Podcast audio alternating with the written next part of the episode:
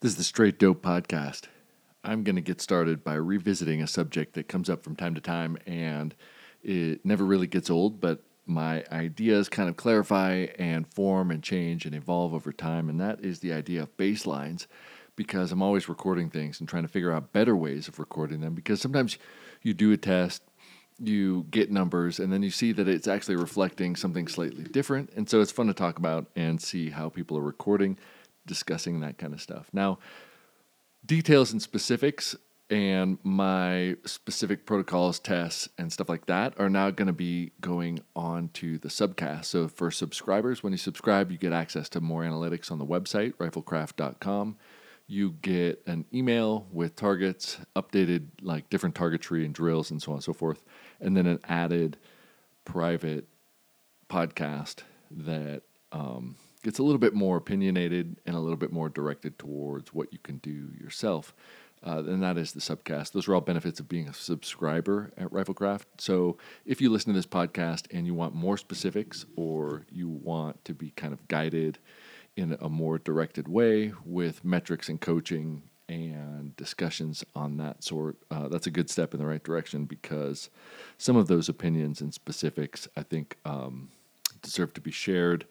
But I think they deserve to be shared towards people that are going a little bit further in their training. So that's what the subcast is. Now, in a general context, if you're if you're a person that's like me, and I imagine if you're listening to this and you shoot, you have some sort of an outlet that you are trying to prepare for or continue to, to do and do over time, then being self directed is probably okay. And so, talking about how uh, I at least view it as a whole is fun. And I think it's cool when you hear from different types of disciplines or different outlets, people that do all sorts of things, right? Um, like I mentioned on a podcast before, there's 15 million hunters. And so if we say, okay, well, in general, they're going out once or twice or multiple times a year to, to harvest an animal for meat, they, you know, as a hunter, you, you may you may or may not shoot much more than out of hunting seasons, but there are things that you can do over the year that don't cost much. They don't take much range time, range time, but they do allow you to have a baseline that you measure over time so that when the season approaches, you aren't backpedaling and you don't have to do too much extra. You kind of know going into it what the level of expectations are for that particular uh, outlet or goal. Now, I'm not going to talk about hunting and I'm not going to talk about sniper competitions or, um, you know, a- any specific discipline other than you have a goal, you have baselines, and you have kind of things that you need to train to get to a certain uh, level of performance. Once they're there, typically things are easier to sustain than they are to raise to a level that is um, below satisfactory. So, measuring baselines kind of gives you an idea of the skill sets that you need to train either to bring up to a satisfactory level or to sustain at a level that will allow you to accomplish your goals. Because to be honest, like, um, you know, I'll probably never compete in bench rest, but if somebody's trying to produce a very small group at distance, the things that they need to train and develop and maintain are going to be different than somebody who's going out and their standards of accuracy are, let's say, an inch.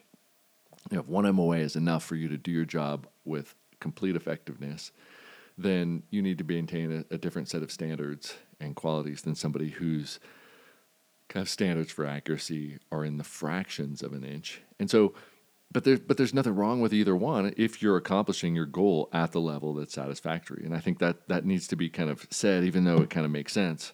Um, there really isn't a better outlet. You know, there's there's not one discipline that's better than the other, but there are different levels of standards that you need to be able to maintain and be proficient at on demand. So, uh, looking at that, you know, obviously I like field matches, so I don't think field matches are better than any other discipline. They're just the ones that motivate me and and make me excited. So I talk a lot about the baselines that I need and the standards that I need for that performance. But I understand that that basically on every element that I might talk about for my baselines for field shooting, there are probably disciplines in themselves that have higher standards for any given single metric but I combine a lot of metrics, and so I have to have a standard that's high enough for me to perform, but I don't need to go overboard uh, on any one of them, assuming that I have them at a level that's satisfactory to accomplish those goals. And my goals, you know, the satisfactory level of, of, of field matches are A, I want to do better than I did before, and I want to perform and identify weaknesses that I may not have, and, and I would like to be competitive. So if winning is my standard, you have to make sure that I'm performing at a level that at the moment is how I kind of conceptualize that, right? So obviously, you're listening to this, you know I like paper. So, what are the baselines for fundamental rifle skills? Now, this might be controversial, but I think that if a shooter lays down prone and prints a small group, that's cool. That means their rifle's accurate. But that doesn't necessarily mean that that's going to persist over time. And what I mean by that is that we're not getting a big statistical sample of that. And sometimes when you lay prone and you shoot a group, that's a single build and break. So all the repetitions after that, if you built a good position, then those shots that follow along after that build and break are going to be consistent with the position that you built. But that doesn't mean that your position building is consistent over time. So if the standards that you have are build one position and then shoot a bunch of, of shots, then building that position in a solid way that's repeatably consistent with that shot is is very important. But if you're going to potentially have to, you know, get prone and shoot a group and then get prone and then shoot another group and then get prone and shoot another group, I think the riflekraft method of build and break, you know, shoot, build and break, shoot, build and break, shoot gives you a good idea of how consistent your build and breaks are. And if you do that as a group. Let's say you know your your standards, which you know really it's going to be important to understand where your fundamentals really are, not just your equipment, by doing those build and break consistent drills and having 10 shots minimum, but potentially more, 20 shots in a single group will give you your left and right limits of the variability of your group so that if you know you shoot a small group but it's a 10th left and then later on you shoot a small group but it's a 10th right right? Now we have left and right deviation of 0.2 and so overall your group is 0.2 even though you're shooting in a 0.1 size you know you're typically aiming at something right? And so the aggregate of those build and breaks i think teach you a lot about not only the accuracy of your system, but also the accuracy and consistency and the repeatability of your position building. Now, you might only shoot prone, and, and I guess that there's a lot of disciplines or a lot of outlets where your option to shoot prone could be there. But I also kind of see fundamentals and inputs and outputs as being something that transcends your position. And what I mean by that is if you have good fundamentals, they should carry over to other heights of the rifle. That doesn't mean you're going to do it, but if you really are applying the same forces that are repeatable and accurate, then if you get in kneeling or seated or standing, you know, some, some sort of a supported position, but off the height of prone, it should carry to that. Now, I understand that it could be controversial to say that because if somebody can consistently put you know, a point two build and break, 10 shot, 20 shot group together, you might argue that their, their fundamentals are very consistent. But the problem with prone, which is one of the things that you hear sometimes negative about folks that go to a range and then shoot off a lead sled and say that they're good to go, is that it's very easy using, you know, modern bipods and bags and rifle weights to lock a lock a gun down with poor fundamentals and and essentially be demonstrating its capabilities but not your capability. Um, it, it doesn't expose your weakness, right? It's it's kind of hiding it, which is is fine, right? If the only thing that you need to do is shoot in that point two group, then it I guess it's a smart thing, right? You want to get a rifle that can hide your weaknesses. But if the flip side is we're training and we're trying to develop our skill sets, we don't necessarily want it to expose our weaknesses too much right? Which would probably be the case for most of us if we just shot a bullseye offhand at 100 yards, our group is going to be bigger than the capability of our, you know, that like it's going to expose a lot of our weaknesses. Cause, but, but that's also not realistic or practical uh, outside of bullseye offhand shooting. Um, I think most of the outlets that we go after, that's not a, a likely or realistic or high value um, thing. But nonetheless, your fundamentals should apply off of prone to other positions and being consistent. So I want to say that your baselines, even if you shoot prone and your outlet and the way that you measure yourself is in the prone, those fundamentals that you're applying to the rifle, they should carry into the other positions. So if you want to check, I think it would be a good idea to keep a baseline of kneeling, seated, standing, or maybe not strict kneeling, seated, standing heights, but just get in three other heights where your body's in three other positions. And if the fundamentals that you apply prone have a consistent point of aim, point of impact with your prone shooting, then you're then you're consistent. You have good consistent baselines. And but my hunch is that you know a lot of you could probably shoot sub one inch 10 shot groups prone but if you stacked on top of that three more shots from three more positions so nine more shots that group is probably going to open up maybe even double maybe triple uh, its size which means that the carryover of your fundamentals isn't quite there yet and and i'm not saying that you're not a good shooter, right? I'm saying that my hunch is if you could develop those other positional consistencies such that it matched your prone shooting, when you went back to the prone shooting and carried those fundamentals into the prone, you could probably um, lighten up your gear. You, you'll probably have more success, right? I think it'll it'll backtrack into that and your understanding of your engagement with the rifle system is going to increase because as you refine the way that you interact with your rifle, it will come back to how you're shooting prone. And my guess is that that sub prone inch group will probably even get better because you're understanding how you influence the rifle.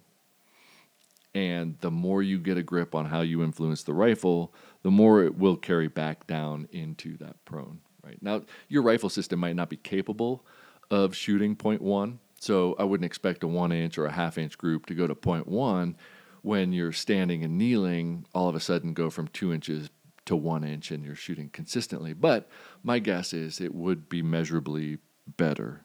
And you might not need as heavy a setup or a heavy a bag or as heavy or, or something that would carry over into other positions. So, uh, you know, um, in terms of baselines, right, to make a short story really long, I think that it's a good idea to keep track of what you know, standing height, kneeling height, maybe high kneeling, low kneeling, seated ish, that kind of zone, and then prone.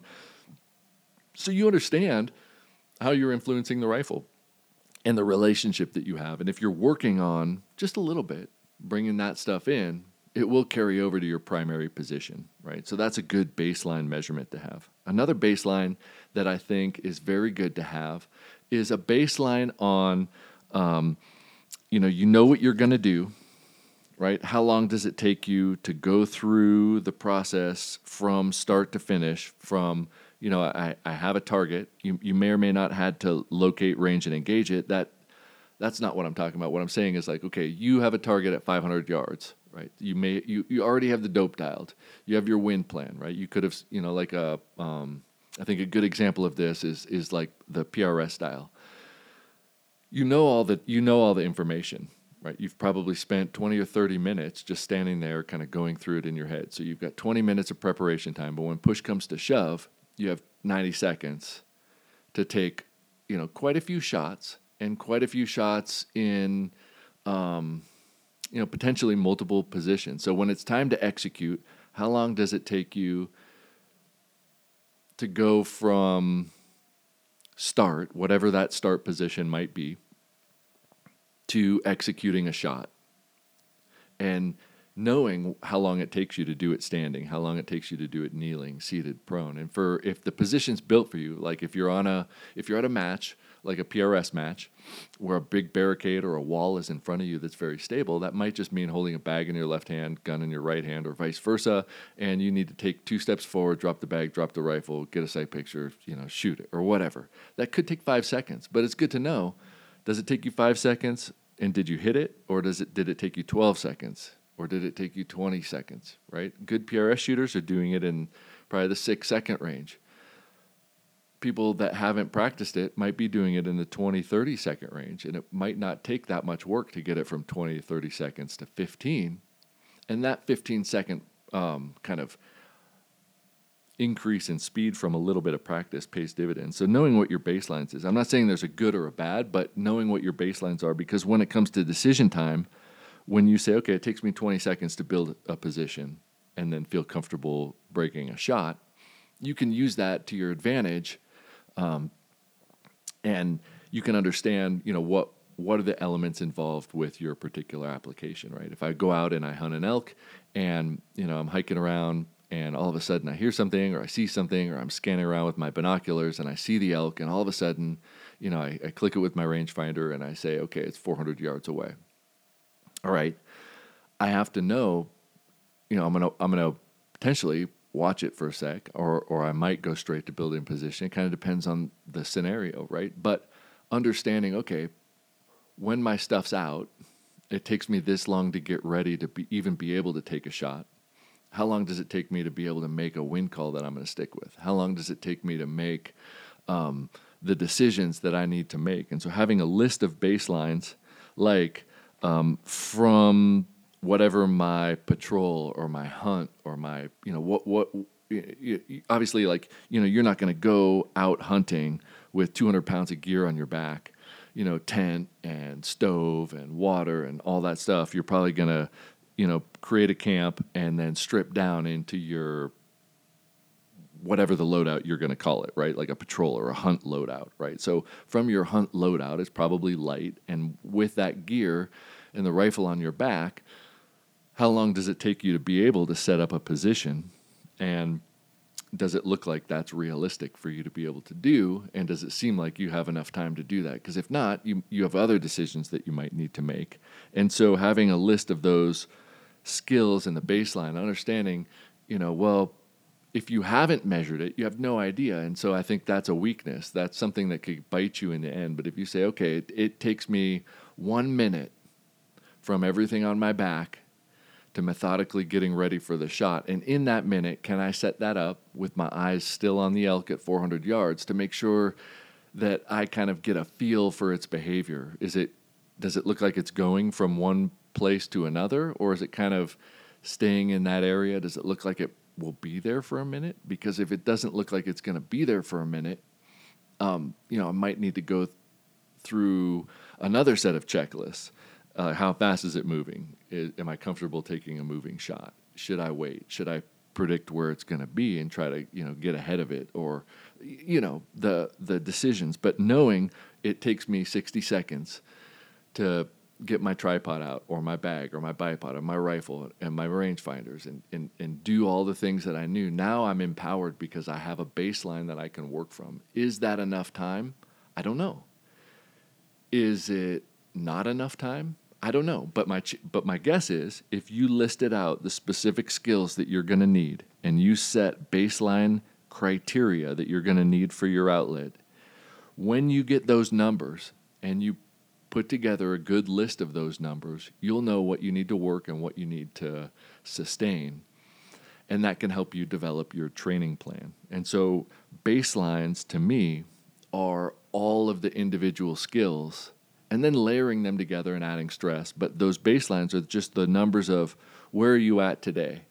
Maybe maybe you were you know in great shape last year and competed a lot or hunted a lot, and all of a sudden you know your baselines were half of what they are currently is where you're at currently enough to be successful? That's another question. And a question that you should probably be able to answer ahead of time. How good is your wind reading? How good are your build and break times? How good, what's your accuracy expectation? Um, those decisions play a big role in not only like a training plan that you're making for the future. If I say in three months I have this goal, and in three months those goals are you know, here are the skill sets that I need and the level that I need them. And I say, here's where I am now. I might take three of those and say, okay, I need to improve these by quite a bit. And some of these I can sustain at this current level. Well, then I say, okay, well, how much of the ones at the current level have I been practicing recently? And I just maintain that level of practice with those. Even though, even if they're like the sexy ones, you know, I, am not going to increase my training on those until the ones that need improvement are up to speed. And then I'll start layering them So if I have three months, I might say, okay, well, what's the fastest and most efficient way for me to get the ones that need improvement up to speed? Because once I get there, then I'm going to start layering them and adding stress and adding components where I'm putting the odds in my favor and developing the confidence that even if contingencies happen, I'll still be able to effectively achieve the goal that I'm going after. So those those kinds of things, like if I'm going to go hunting and it's 30 degrees out, I need to make sure that my load, my gear, my fitness are going to be good at 30 degrees. If I'm going to go out and it's 100 degrees, I'm going to need to do the same thing. Is, is my gear squared away for 100 degrees? My load, my gear, all of the equipment. And then what are some of the stresses when it's cold out? What are some of the stresses when it's hot out? And starting to simulate and replicate those kind of scenarios. And, you know, for me personally, what I like to do is put things, you know, once they get up to speed, you know, then I might use a heavier recoiling rifle or a lighter rifle or a slower bullet so that I'm really challenging myself to understand the parameters of, you know, you know, where does this stuff fall apart? And and so that's not uncommon for me to do. Like, well, can I, you know, can I shoot my 308 at 2,400 feet per second or my six millimeter at 2,500 feet per second and still hit a distant target because my wind reading is at this level, right? And and and so some of those trying to figure out well at what point do I start increasing my failure rate? Or where does my hit percentage that's appropriate where does that fall apart? How much wiggle room left and right do I have? So when it comes down to those baselines and then you record them. And so now to go back to the Riflekraft website all the targets have notes and you can write down notes on all the targets. You could say you know on this date um, here's the here are the parameters with the targets that I'm logging. It was raining and 32 degrees and I did 20 push-ups before every shot and I or I did a bunch of squats or burpees or jumping jacks or I was wearing all of my hunting clothes plus I put on a heavier jacket just to make sure I could manipulate and move my arms and put my hands in an ice water bucket to, to lower the dexterity of my fingers or I you know did what, what whatever it was that you're going to run into you kind of develop those worst case scenarios test them and record them on the website and that way you don't have to have piles and piles of paper and you won't have to actually go back and memorize you know all of those things. Because we do forget a lot of the tests and a lot of the baselines. Well i thought i was about an inch but you know maybe it was you know you, you've got a digital record of all that stuff. That log is very helpful when you look back and then you know you just pull up the target you pull up the notes from that target and you say hey how come this one was bigger? Okay here were the parameters that i was shooting in. How come no, that wasn't like this one's. And then you look at the notes on your target. Oh, those parameters are different. Or uh, you create different wef- weapons profiles on the website. And you say, okay, well, I was shooting a 16 pound 308 here, but when I went to 10 pounds, you know, my group opened up. So I'm going to train with my 10 pounds to try to, you know, see if I can get my group down a little bit to learn how to better manage recoil so that, you know, that, that, that you understand those inputs and outputs a little bit better. Right. So I've kind of been rambling about those baselines, but I do think that positional height consistency tells you whether your fundamentals are real fundamentals or whether maybe you're hiding behind a position, right? A position or a piece of equipment. And so changing the equipment and changing the variables of the rifle, including the position that you're shooting in, the more positions and the more variables that you can have consistent results with, point towards the fact that you have true fundamental baselines and not just you know you're getting away with it with the gear that you've got or the position that you've got or something like that because it's really misleading to think okay I had success here I'm good. But it might not necessarily be that it's your fundamentals. It might be something about that particular position that is hiding the weaknesses of fundamentals. And I you know as a, as a skill you want to make sure that you're testing your fundamentals and then trying to improve your fundamentals over time. And then when it comes to be game day, use anything you can to hover, cover up all of the flaws that you have because it's not the point of exposing them when it's important anymore, unless that's the point. Um, but if you're going to hunt, you want to put all the odds in the favor of just making that shot because hunting, you know, 99% of it's not shooting. And so you want to worry about all those other variables. But logging your marksmanship, logging your targets is a very good way to do that. And record your baselines and understand that if you can maintain them throughout the year, you'll be better off than if you have to just ramp them up at last minute. And um, you know that that that's where I would start a conversation with an individual I was coaching. You know, we would say, okay, what's your outlet? What are your play, training objectives? What what or what are your objectives that you hope to achieve? Oh. And um, you know, what are the goals you hope to achieve? What are the left and right limits, location? You know, as much details as I can, and then we backtrack.